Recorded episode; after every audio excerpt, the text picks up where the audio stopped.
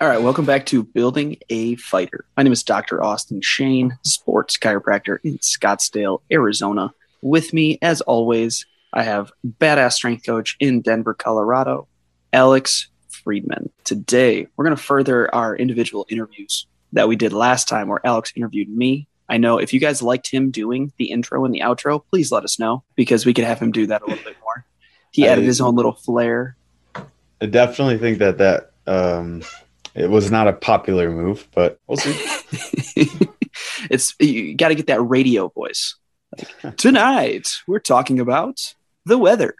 I will not do that. uh, but today we're going to be talking about to Alex, um, kind of about how he started up, um, where he came from, what he's doing, as well as everything that he's working on right now and where he wants to go with building a fighter. So, Alex, tell everybody about your background. Where are you from? How'd you start in the sport? And why do you love combat sports? Yeah, man. Uh, my background. So, I I don't know, like a lot of Midwestern wrestlers, when I was six year old, I stepped on the wrestling mat and haven't looked back since. So um, started wrestling uh, as a kid. I grew up in a pretty rural town and uh, in the central Illinois. Um, and you know, I was just kind of your all American kid that wrestled, played football, played baseball, did all of those to the highest degree I could. Um, I always did well in school. That was something that my parents really brought me up um, very with a heavy value on. Pause for one second. Alex was the academic wrestler of the year in Illinois. Um, so did well in school, quote unquote. He was literally the best academic wrestler in the entire state of Illinois his yeah. graduating year. So continue. Yeah. Um, yeah, I did all right. I was a valedictorian in my high school, um, academic All American in college for three years. So I did all right in school. Um, but again, I think that just opened doors and, and, led me to having knowledge and learning as a passion um, going forward. But again, really highly valued in my household was work ethic, um, both at sports and at school. Um, school was always value number one. And so I, again, made sure I had my ducks in a row there. And uh, I ended up doing okay in the Illinois State Tournament, which was my kind of ultimate goal in high school. I got third at 160 pounds my senior year. Um, and then that led to UW La Crosse, uh, school that me and Austin were roommates and um, teammates at. And that's where this whole kind of journey started. So um, UW La Crosse was a great experience. I, I, I liked the town. There was definitely some ups and downs, as I think any maturation or collegiate experience has. Um, but I found my way to being team captain on the wrestling team, uh, starting position at 184. Um, found my way into exercise science and human performance, and I graduated in five years with my um, degree being exercise science and fitness, uh, minor in nutrition, and a minor in business administration. Um, while doing that, like I said, I was wrestling the whole time. I was volunteering at the Sports Performance Center. Um, that's actually where I first got kind of my coaching chops.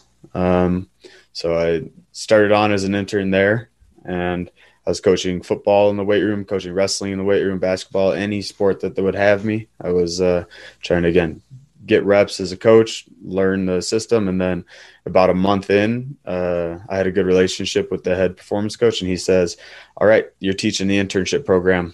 Go ahead." so like, as a wait, as a student, right? Yes, absolutely. As a student. So, so I, I was a little trial by fire, but again, one thing that has been a common theme throughout my whole career is like once you have to teach something, that means you definitely have to know it. So yeah. that kind of put me on the fast track to knowing my shit as far as S&C and the background of strength conditioning and, and certain methodologies and what we utilized at UW La Crosse. Um, so love teaching that as an intern, love taking uh, kind of more initiative in my coaching. I ended up leading the wrestling strength and conditioning my senior year. Um, and yeah, and then after that, I was looking for an internship, and I know me and my my wife now we wanted to move out west. We wanted to have an adventure. Austin had already departed and left me hanging by that time. He uh, took off. Sorry about that. For his own career, you know that thing that he does. Um, and then so we moved out to Denver. Um, and Denver was a good location for us to kind of expand our horizons. But I had a good opportunity at the University of Denver, working with their Division One teams. Um, and they're probably the uh, most well-rounded sports development program in the nation. Um, Yep. They won. They've won eleven out of the twelve director cups in the last year. So cumulatively, their sports are the best for non-football teams or non-football schools. That is, um, and just it was just a great experience to see Division One and how high performance is done in that setting. Um, learned a lot there. Stayed there for about a year and a half, and then that was the time where I had kind of a decision to make. Is like, am I going to stay in the collegiate setting, or am I going to chase this this uh, MMA, this wrestling dream that that I had kind of taken a step back from? Um, and that put me on a whole journey of internships where I was finishing my master's degree. I enrolled in my master's program while I was there at the University of Denver, which was a master of uh, sports psychology and sociology. There was definitely a strength conditioning emphasis in that, um, which I thought was a good complement to my science background at UW La Crosse. So that worked out well, and I graduated in two years with my master's from there. But I got internship experiences at CU Boulder football, uh, a little bit at the Air Force with their football team.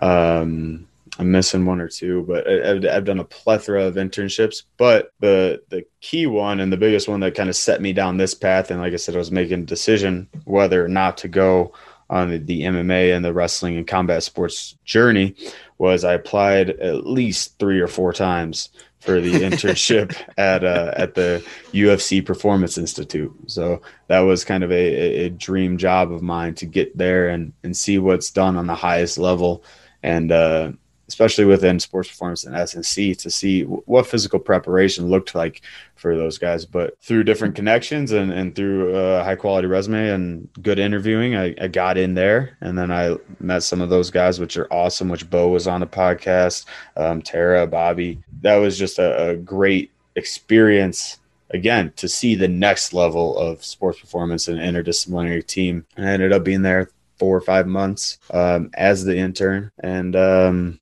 again learned a ton and then also learned a ton about myself that the mma world and grappling and combat sports is where i want to direct my career um, so that's where building fighter actually started right that's what that's what that was the the origins and the um that was the So that's when we started. Yeah. That's when we started planning everything. That's when you were there. We're like, fuck, let's let's do this damn thing.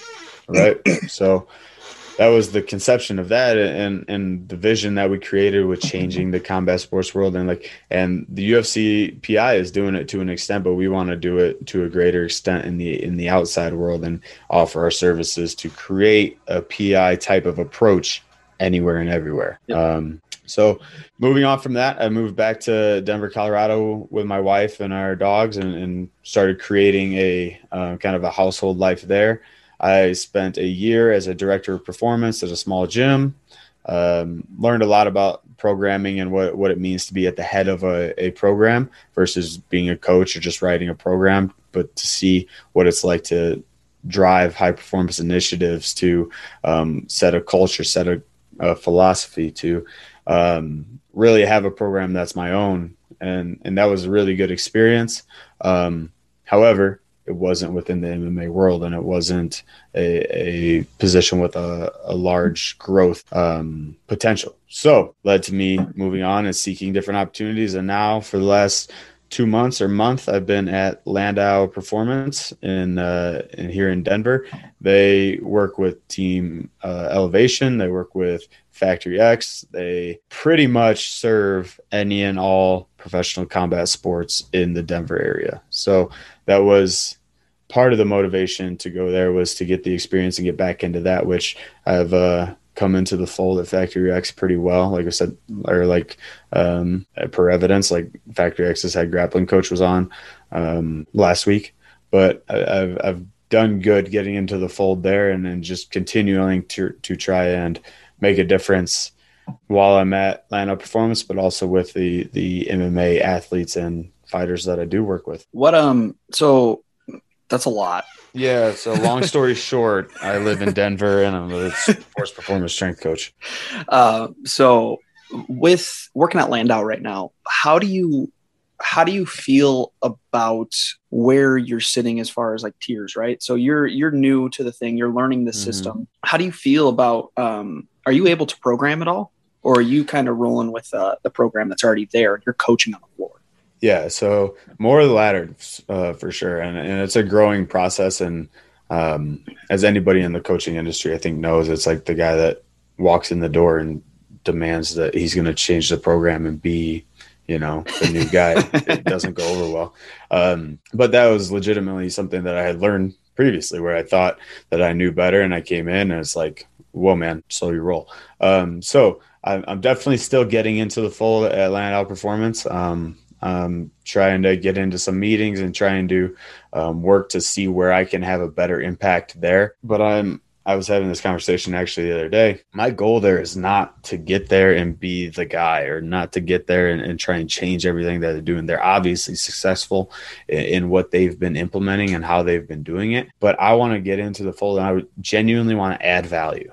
I want to be able to work on where I see some type of weaknesses, but also enhance what they already have going on, which is a, a super good foundational level um, of performance for the MMA fighters. But what I can bring is a, a sports specific um, knowledge set. Being a wrestler myself, doing jujitsu, being into the MMA fold, like I have a year and a half experience having, I can bring those type of insights to the sports performance background there, which I know a lot of their guys already have but to a higher degree where I have the sports specific knowledge combined with the uh, strength and conditioning sports performance knowledge. So, again, where can I add value and what's the best way to do that? The best way to do that isn't for me to come in and say, yo, I call the shots now. I know the most about this stuff because I don't. I don't I don't want ever want to say that I know them the most or I know enough.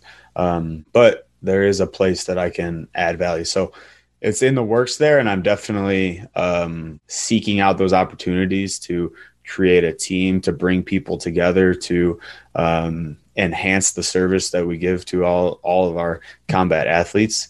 Um, but yeah, it's still within the the, the grow, growing process there. So you touched on you have that sports specific knowledge, and this is something that I tell people that ask me, "Hey, how do you get into sports? The into combat sports?" Da da da. You, like all the time. You don't yeah. need to have grown up with combat sports to program, to treat, to train combat athletes. Yeah. But it does fucking help. Oh man, it helps so much, so much. Again, I, was sitting on this. Uh, sorry, I had a conversation uh, with one of my mentors uh, yesterday, and we talked for about an hour and a half on the phone. But same concept we brought up. Like, I feel as though within my coaching journey, and I'll get back to the sports specific knowledge. Sorry, but uh, I've gone through the cycles of like when I was a wrestler, it was about wrestling. Like I want to get better at wrestling. Like, and I skewed more towards like the good athlete who happens to wrestle type of um, mm-hmm. genre, but it was all about wrestling. And then I became the sports performance coach, and it was like, all right, I'm learning how to program, and then like, oh, I need to know about strength, so I'm going to be a power lifter. I'm going to be a weightlifter. And then I, I started lifting a ton. And then I, I, started getting into like the strength sport fold of things. And like, that's who I am now. I'm the strength coach who can deadlift 500 pounds and who can squat, you know, 400 or, or, or hit these numbers, these pound weight, um, I know goals. And then it kind of circled back to now when I'm getting to the UFC, it's it's like okay, this is an integrative approach. How can we um, bring our performance knowledge back into um, a sport performance setting? Like I, I was transitioning, like I'm not going to compete in weightlifting anymore. I'm I'm going to go do BJJ. I'm going to get back to grappling. I'm going to pursue these type of passions. So it's like back to the sports performance a little bit, and then within my most recent development of again, this is all training myself of training myself. I am now going to two BJJs a week, going to two rugby practices a week, and I do, you know, two sports performance or movement sessions. Like it's completely 180 back to how do we serve the sport and how do we get better at the sport and i think that that's a good journey to go on for me because i've learned a lot that like for the athlete's perspective it's about sports performance right they're not getting paid to lift weights they're not getting you know um, paid in that sense. But what can we ultimately do in the weight room that serves performance and serves their schedule? Um, so, in that line of thinking, having the sports specific knowledge to relate to the athletes, to see the demands of the sport, which are um, one of our three big influences in how we program, mm-hmm. is like is key. Um, and it puts you so far ahead in the relationship game, in the um, specific knowledge game that you don't have to quote unquote play catch up. Right. So I, I get almost an automatic buy in because I know about MMA. I get a, um, a very insightful look into sports performance versus a textbook over the top look. You know, because I've coached um, lacrosse players, I've coached divers, I've coached different sports that I, I I study on paper. I can look and see and know, and I know energy demands, and I know these type of things. But I've I've never been in it, right? And like again, you can provide a good service from that standpoint, but you do miss out on some of the sports specific knowledge and that's why i advocate anybody that works with combat sports if it's a um, even if it's just a, a, side population or one or two people that you have roll jiu-jitsu three or four times go get that experience so that you can feel what you know a five minute go in training feels like because like that's something that gets thrown around all the time. Like most gyms have at the end of, of their session of five on one off and you're training. That is a grind. Like guys that are accustomed to it and guys that roll like me, you, or or, uh, or BJJ uh, upper belts and things like you can get through the five minute go and it, it becomes just a five minute go. But if you've never rolled in your life and you try and do a five minute go, you know how hard that's going to hit you. And so you get a, a different appreciation and a different um, insight into what the actual demands of the sport and training for the sport look like. Like half the time, I feel like with combat sports, we're preparing guys to train for the sport. We're not even preparing them for the fight. So that yeah. that's a, another level of insight that you get when you've been in the wrestling room in, in January when we're doing three a days and we're dying, yeah. but it's a it's a quote unquote overload, or like you get an idea of what a two hour MMA practice looks like. It's not like, you know, in, a, in, American football where you're standing around for 45 minutes and we're talking about schemes and, and plays and positions. You're literally action packed for two hours in MMA practice. So it brings an insight and an appreciation that, again, people don't have unless they're in it. Long winded well, answer again. No, dude, you're good. And something, something I love, like, the reason why we get along so well and why you're my best friend and why I, I love talking to you about this stuff is that your passion for knowledge. You always want to seek what what you don't understand. You always want to seek what you don't get in order to better help your athletes and to better help honestly everybody that comes across like you come across. Yeah. And so something I know you started recently and you're you're trying to get into is is working with Factory X and trying to get more involved with their team. Mm-hmm. Can you mm-hmm. tell me a little bit about just as somebody that's new to watching sparring or new to watching a pro team practice, what have you picked up on as far as that could help you as as your strength coach background? Well, I mean, first and foremost, and, and almost like forever and always, this is like the number one excuse that strength coaches ever have is like, we want to be at practice, but we don't have time. It's like, you know, bullshit. Like, bitch, bitch, make time. Get there. Yeah. like, I don't have time. And, and this is a, a thought that I've, I've accumulated over the course of my career, whatever. The the quote "I don't have time" is not a real saying. It's literally you could replace that with "I haven't prioritized this," yep. you know, and it's the same statement. So get to practice. Um, and in that, uh, I went to sparring and I've been to, to, Factory X, and like that was the absolute beginnings of how I got the new job that I have now. How I've I've, I've worked my way in, into that fold, and again, I'm still on the beginnings of that journey, but um, being at practice, creating relationships with the coach, creating relationship with the athletes, like that's your 100% biggest bang for your buck when you go to practice is you create relationships with the athletes and the coaches. They understand that you're on their team. They understand that you're spending your time you're investing your time in them. You know they don't they don't see you as like oh he's just standing on the corner he's another coach. They see it as like hey he's not in the weight room. He came to practice. That's pretty damn cool right? And like you know, better something that I learned from you, Austin. Better yet, get involved with practice. Like if you like me and you have wrestling chops, we can get in some grappling rounds and like fuck some people up, bro. absolutely gains you more buy-in. This was another thing I was talking about. As stupid as it seems, and it's maybe not that stupid, but being good at the sport that you coach gets you so much credibility with your athletes. Like not that it makes you a good coach because I think that's a, a, misnomer all the time. It's like being a good athlete makes you a good coach, but being good at the sport that you're, you're you're, trying to coach offers so many benefits because again, the whole insight and experience thing that I talked about previously, but also it gets athletes on your side. It, it creates that the the devil's term buy-in, right, or whatever. But it, it does, for lack of a better term, create credibility. So um, that's been huge to create those relationships to to actually have sport coaches understand that I'm here to support you in your role. It's like strength and conditioning sports performance is never going to be the end all be all um, in your preparation. You know, maybe a rehab setting it is for a, a, small sliver of time, but like at the end of the day, you got to perform at your sport. And so I think the the sport side of that comes through when you go to practice.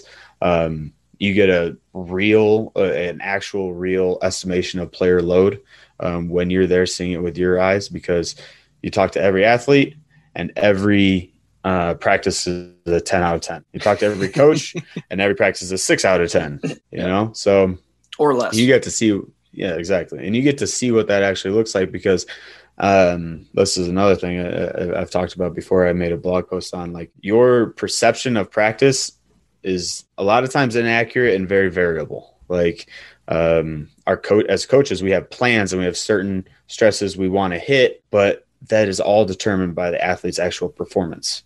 You know, I could go in on a on a sparring day and say, all right, we're just gonna play spar today. I don't want anybody to ratchet it up. We're not gonna do actual rounds. Like you guys need a break. We've been grinding all week, blah blah blah. And then like, and in my head, I'm like, all right, they had an easy day at, at sparring today because I gave them like a play sparring day. And then you see guys slugging it out and like they're just ramped up the intensity because they think they need that for that day, or they just, you know, happen to hit a guy too hard and then the next hit was too hard and it just elevates that way. And all of a sudden they're three rounds deep and they've been going ham. Like you get to see those things that otherwise you wouldn't have seen and you can see if that's an isolated incident you can see if that's everybody. Um and again something that bo said is like that's some of your measure of your efficacy of training like if you can get to sparring and you can see how the energy systems play out if they're gassing and they're you know second out of five rounds or or if they're truly being explosive in the ring versus like explosive on your trap bar jumps. Like there's a difference there where you can see a transfer and and not again that's kind of gets in the weeds with like specificity of training but you get to have an actual look at like are is this athlete recovering is our training system working like what holes do we need to fill um, in our recovery lifestyle training um, thing. So that's some, that's kind of the most nuanced thing that I'm starting to pick on up or pick up on as a coach is like, what's the actual pace of my session need to look like based on the training demands of my athletes? So um, again, long-winded answer, but that's what I got for you. What are just we talk about it a lot, but I feel like it's always me and you bantering back and forth. And it, I, as you know, I kind of dominate conversations because I yeah, you definitely like to talk more than over. I do. Yep. Um, so I think it's a good time. What are some of your guiding principles when you are programming? Like for you specifically, what do you think about when you're writing up a program for, say, a Factory X guy or for just yeah. an MMA fighter? Yeah. Um, number one thing is, is schedule and timing. Um, I always look at the parameters that we have either for an event or for our performance or what what's the priority based on the event we're planning for or based on the goal at hand so you know you're, you're looking at two way to and I, I, again i'm preaching to choir but you're looking at two way different programs for somebody coming off an acl surgery and we have time to rehab set those athletic foundations etc versus somebody that's like hey i got to fight in six weeks what my program look like. Like i mean that's the first thing i do is look at the schedule look at our plan and then look at the priorities after that. So um, look at that. I look at i really like what tim was saying a couple weeks back. And sorry i'm just referencing these because these are fresh in my head all these these interviews that we've been doing. But he's like you look at the the individual athlete needs the sport demands and um, what was the third one? The yeah, good, Austin. Thanks for your help. Um, it's your interview, bro. You're supposed to remember. and the I think it's like the general adaptations. Um, so like how are we generally adapting them to be an athlete? What's the individual athlete's needs and what's the sport demand? So those three priorities come into mind where it's what's the movement pattern, what's the sets, reps, velocities, etc. Um, what's our our goals or emphases for the day, um, for the week, for the plan, for the program. Um, so timing, and then we get to our priorities. Does this athlete need to be more powerful? Does this athlete need to build a strength base? Does this athlete need to move and get less blocky? Does this athlete need to lose weight? Um, so it, it's a completely individualized approach, um, is what I've definitely gravitated towards. Where I think some of the initial programs that I've written, especially in the collegiate setting, are more sport demand oriented which mm-hmm. is is the move. Like you need to do that if you're training for collegiate athletes in a sport and you have maybe 60 guys. It's hard to individualize at that point, which still should make an effort to. But with MMA, there's one person going in the cage. There's one person fighting the three to five rounds. There's one person either trying to stand up and kickbox or trying to grapple and get on the ground the whole time. There's one person that you need to account for their approach, their style, their strengths and weaknesses, their priorities, um, and, and, their psyche, their mental mindset. So there's so many variables that um, I don't know if I've answered your question, but that's what I I plan for is the timing. I guess is the first initial thing, and then um, the individualized priorities. Yeah, no, that 100% answers the question. cool. uh, re- realistically, though, like a lot of the times we we've talked about sport specificity training versus like yeah. sport specific training versus generalized training versus individualized demands. And I know you've you've been on the super training kick mm-hmm. recently. Um, how, do you, how do yeah your your whole life? how, how do you see? Because I know you also use a bunch of APRE. What are some things that you love including into your programs um, well, for the strength coaches out there that listen? Yeah, I'm going to nerd out on strength and conditioning a little bit on this one. Because, that's what I'm asking, my dude. yeah, because that's why we're here. Um, so first off, super training, Yuri Verkhoshansky and pretty much his whole Soviet Union system, that is a Bible in strength and conditioning. And, and when I say that, I mean it in almost a literal sense. Like there's so much packed into that book. It's hard to read, um, but there's so much knowledge and information that you can gain. And just like the Bible, you don't take the experiments and the uh, methods and everything verbatim. You look for the the guiding principles, the themes of each um, chapter of everything, because you know it takes a lot of patience to sit down and read that book. But it's a great and phenomenal resource to get some of your principles out of and look at what is our actual job at general preparation. So um, that's been kind of a guiding light since uh, I was exposed to it way back in, in my undergrad years.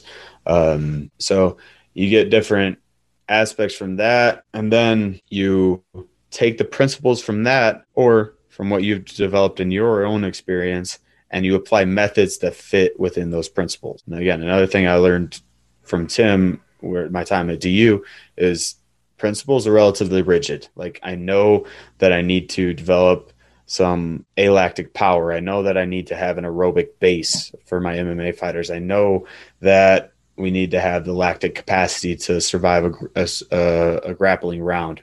I know these buckets and these principles that I need to fill, those are relatively stable and relatively cemented in. The methods that I choose are way variable. I can get to that end game through tons of different means. You know, there's different ways to skin a cat, right? So, um, when I get those principles in check, we look for the methods that best fit the athlete, best fit the individualized um, plan, and everything like that. So, a couple of those methods, APRE, um, I think that's one of the best methods to develop maximal strength um, and general what's it strength. Stand, what's it stand for? For the people at home, auto-regulated progressive resistance exercise. So, it, we're resistance based exercise, like you're doing a, a, heavy trap bar deadlift, a heavy bench press, whatever exercise have you. Um, and there's specific systems for it, but essentially you're auto regulating till failure to make sure that you're hitting the intensity that you need to hit. Um, and it's not like every set's to failure, you're like you're overtraining. It's a very um, targeted adaptation and response, but we just take the reps to failure to make sure that we're hitting the right percentages, uh, which I'm, I'm a big fan of, especially for um, novice athletes that their ceiling is relatively low. So going to failure is not a, a, a big risk versus like if I have, you know, somebody that's been strength training and is, is near the top of their ceiling, going to failure two sets, three days a week might be a risk.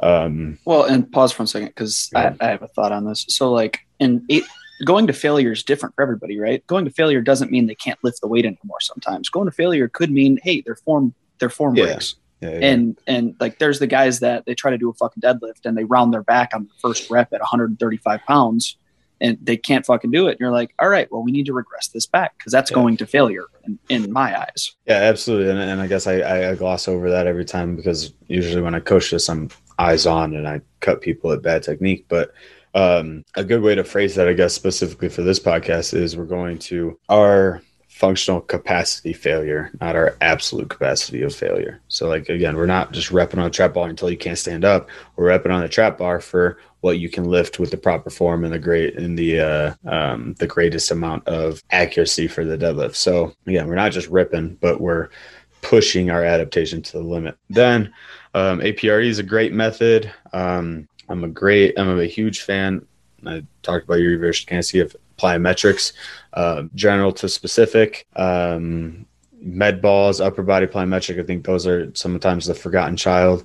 Um, that like we can elicit some of the same response as we do off the ground from our feet in jumping with a med ball variation or a reactive type of drill um, with our upper body. So I employ a lot of med ball training um, to check those boxes um, to develop power, and then the back to kind of the origins, you're talking about training specificity and sport specificity. That's where I, I fall back to, you know, Anatoly Bondarchuk's um, studies and his book on uh, transfer of training to sport. And again, a little bit hard to read. Um, it's definitely very track and field orientated because that's where he spent his career and his life. Um, and track and field is a little more simple of a sport than MMA. So track and field, you can track the transfer a lot easier and a lot better. But we look for principles in all this, and, and the principle that I, that I've derived and that I I want to hit home on for a lot of my uh, programming needs and my strength training approach is there's you have your general preparation exercises, you have your specific developmental exercises, and you have your specific preparation. So in my mind, the general developmental is like getting stronger, moving, having some movement literacy, our seven movement or primal movement patterns, etc looking at that stuff from a very general lens. Can this person move as an athlete? Right. Specific developmental exercises uh, is, I think, where the most bang for your buck lives. It's the adapting the biodynamics, the biomechanics to some of the general movements to make it that one step closer to sport, but still not like shooting a wrestling shot with a, a band on you or, or, stuff like that. I think that's where you make most of your money. And that's even what he says in the book. That's where you should live is those specific developmental exercises. And I think some of the biggest ones that, that he applied were like throwing an overweighted ball for a shot put or um, using different implements in, in a broad jump uh, to kind of mimic the sport, but still with the adaptation as the primary goal. And then you have your specific preparation, uh, specific uh, physical preparation exercises, which are your very um, similar exercises. That would be a place for shooting a shot with a band on, uh, holding your egg weights, shadow boxing. Um, there's a time and place for that. Ground and pound for time intervals. Like again, time and place. And uh, I don't I don't want to be that guy that says like never do that stuff in the weight room because I think that's the wrong take as well. But the most bang for your buck and the most time we're going to spend in my programs is that specific developmental exercises where we've hit our ticked our boxes with GPP. We've got a general athlete in front of us that has movement capacities, can hinge, can lunge, can squat, can rotate, can do all these things. Um, but then applies that with adaptation to a physical quality and the sport still in sight. So, um, hope I explained that simply. you did. and uh, so you talk about a lot of books. Are there any books out there for people that realistically want to learn more about this stuff, want to learn yeah. more about like your methods, stuff like that? Oh man, yeah. I, uh, again, there's backbone, foundational stuff and strength and conditioning. I think needs to be read. Um, the Bible, Supertraining being one. I love Practical Programming, the third edition for Mark Rippetoe. That's like again a foundational programming principles um, type of book. Uh, a lot of stuff from Juggernaut Training Systems. That's a really good resource for anybody looking to get into like the programming, and the exercise science side of things. Um, specific, more specific to MMA. Um, and energy system development. We talked about Joel Jamieson's book, Ultimate MMA Conditioning. Um, that's a, a, foundational one it's so foundational that when I was in a collegiate setting with no combat sports at all, that's our energy system development book that they assigned us. so um, I think that that's got pretty good basis covered.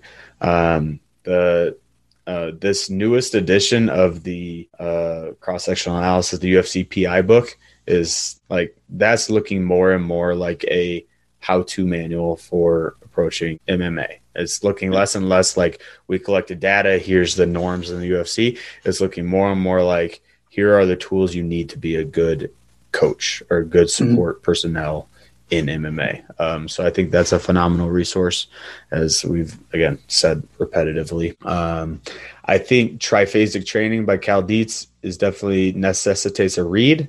Um, I don't think you need to be a disciple, but I think you you should have a a underlying understanding of um, those methods and those principles that he talks about, whether you agree with them or not. And again, I'm on the fence. I use the triphasic system at some points. I don't in other senses. So um, have an have an understanding. I think um, I'm blanking on the name of it now. I always do this with Westside. I love Westside, but I always blank on the specifics. I, I think it's literally like the Westside Methods book, yeah. Westside Book of Methods, um, and they outline their conjugate system, which um, if you've spent any time in the MMA world, conjugate is most likely the way, the direction that your programs are going. Um, so that is good to get the principles. Again, don't apply their powerlifting methods to your MMA athlete, but gain gain the understanding of the origins of where that comes from. Um, I do, I did really like the book Conscious Coaching by Brett Bartholomew. Again, there's pros and cons to everything, but um, I think it shed a good light on the sociological side of coaching and the knowing yourself as a coach, the knowing your athletes, the relationship side, rather than the X's and O's and specific exercise science um, that everybody loves to geek out on, myself included. Um, is that enough? Is that is that all? That's a lot of bu- that's a lot of books. Say, is that all the books that I've read? Um, I definitely want to go more into like the sociology books, but that that is not directly applicable for a lot of people. So we'll we'll save those ones. I mean, some people might like them. All right. Um, all that all that soft science bullshit. Stop. stop. Um, God, I, it's a super nerdy title for this book. It's um, I think it's like sociological methods in sport coaching. Um, and all that this book does is, is look and I, again i'm a nerd. I found it super interesting is there's about 13 chapters. They take 13 um, rather um, what's the word i'm looking for? New or rather uh, modern philosophers and they apply their systems of thinking to coaching and like how a philosophy a philosophy approach in thinking has affected our coaching practices. Um, so again, sociological methods in sports coaching. Um, again, I can link some of these and all these in the show notes too if I'm inaccurate, but um, that I thought was a super interesting look at like how we perform at our job and um, what coaching actually is. Because you know, for lack of a better term, there's a lot of people that know a lot about coaching, but I think there's seldom good coaches out there. Right. It's it's the practical aspect that yeah. gets fucked up. Like and that's where I think I was for you know the last whatever in my development as a coach. You know, like I was at a point for maybe six months, nine months that I knew a lot about coaching, but wasn't very good at applying it. Right. Yeah. And so, so I think that's a developmental stage that everybody goes through. Just how long you spend there determines the quality of your career. So, right. So hopefully I'm out of that, but I might still be in it. I don't know. I uh, like to err on the side of I could get better. Well, anybody can get better, but the doesn't mean that you're not good at what you're doing. True. Right? you, you, everybody can always get better. You can learn from everybody. I'm in a weird position where I'm very confident about my service and my capabilities and my performance as a coach. But then I also am very insecure about having that confidence, if that makes sense. Uh, oh, I mean, I'm sure me as well as the listeners can tell. Every time I ask you a question, you always say, somebody else said this, somebody else said this, somebody else said this. Yeah. I guess now but, I'm saying it, right? but but you're saying shit, dude. Like something I don't think you realize a lot is that you know a lot of shit. I do. And you got to be comfortable saying you know a lot of shit. Cuz cuz you're a really good fucking coach. There you go. Uh, what's uh, so we talked about you asked me. I want to ask you. So everybody knows where I want to go with building a fighter. What's some of the st- what's some of the things you want to change about combat sports? What what's what do you see building a fighter turning into as this progresses? again, I see building a fighter as a foundation of understanding in the sports performance realm for MMA that the means and methods that we are currently and have been using are not satisfactory. That as a culture, we've um, that culture being MMA sports performance or just MMA training in general has been misled into this world that like more training is better. That um, if you're not you know, dead or in the sport, that dead from training or, you know, completely all bought in that you're not doing enough. Um, I think building a fighter has a huge opportunity to bring a, like we said, better standard of and better scope of what good performance in MMA looks like or what good preparation for performance in MMA look like. So again, I always kind of think back into my head like and I've always had this idea of an interdisciplinary approach where the athlete's health and performance is at the center where um, support services are genuinely sport services and the sport performance is at the center. Um, I've always had that look and that approach into my sports performance where I think some people get lost in the sauce or like strength conditioning more most important, dietetics more important, you know, this or that. But we really need to find that middle ground of that truly in, integrative, interdisciplinary approach um, where the athlete's health and performance again is is the king and their sport um, preparation, their actual sport performance is at the top priority and I think I've see, I saw that at the highest level that I could have seen it at at the UFCPI. So that's why I always go back to that as a reference. But with building a fighter, we want to extrapolate that and make that accessible to everybody. Um, that's our biggest uh, role that we can play in building a fighter is helping people acknowledge that I can do this, even though we're at a you know, at whatever gym using whatever services for PT or sports performance or strength conditioning or or healthcare or whatever, like you can make that integrated approach. Like you can introduce your strength coach to your skill coach to your PT. You can um, bring those things together. And as a practitioner, you should be reaching out. You should be trying to do the holistically best job for your athlete. So it's almost reframing in a sense the what it is to do our job um, in for specifically MMA population. So um, creating a new standard, I guess, and, and that's part of our mission statement is is forging a new standard in MMA um, healthcare and performance care. So that's genuinely what I see is uh, us creating a platform that lets everyone know like this is the new and best way to do things that we've trialed, we've seen. You have your worst worst wellness as, as the proof of concept. You know, I have the experiences that I have, and we can build off of that and just again create a, a, better performance paradigm for anybody being a sports services, but ultimately for the athlete that wants to be an MMA professional. I love it, dude. I love it. So. And then my last thing I want to get to you is if you had anybody, so say you five years. What, shit, that's a that's a while ago now. We're old. Well, that oh, be in college seven years ago? I think that would be if you or six years ago. If you had advice for somebody like you wanting to get into this, they maybe they were a combat athlete, maybe they weren't, but they want to do what what we're. What's one piece of advice you give them to help them be as successful as possible? Are you talking about somebody that wants to be a successful athlete or successful coach? Coach.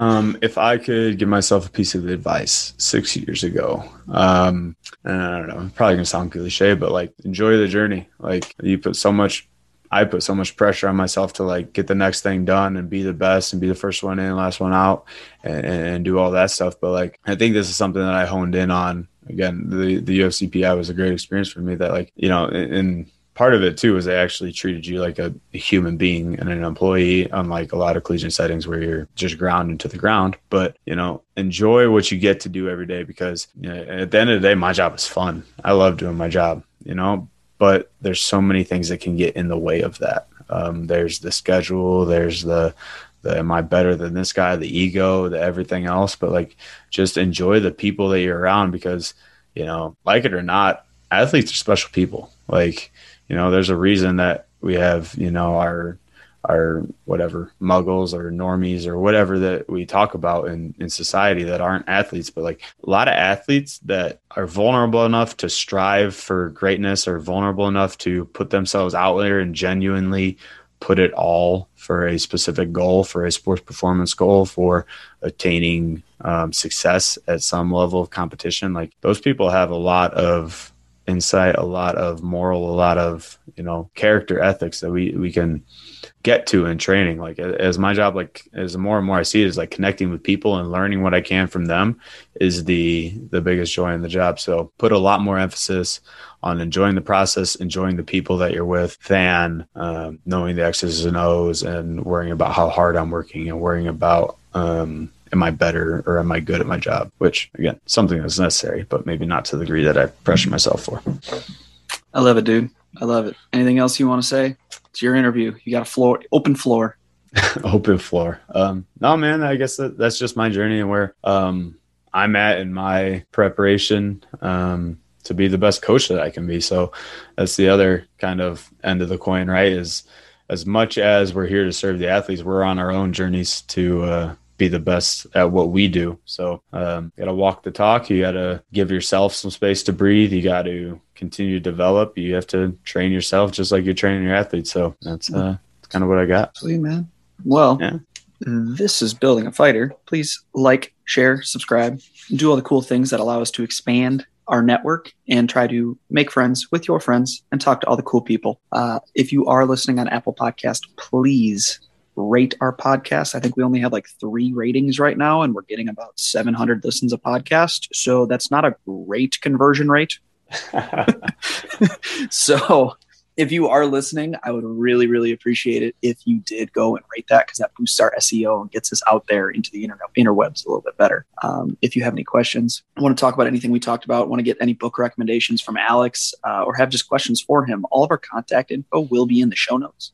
We also do have our website live now, where we have, I think we're up to five programs, uh, a whole low back sequence. If you're having any sort of low back strengthening or, or uh, problems that may arise, um, as well as we do work with teams. So if, if, you are the head coach of a team, whether it be high school, college, uh, professional, professional independent, we program remotely for teams because we know sometimes it's hard to have in-house strength coaches that could be a, a very high cost in order to get a high high quality program without having to have a salaried professional right there. That could be a great way to get about high quality strength and conditioning so and then as always this is building a fighter dr austin shane. Alex friedman. And we are out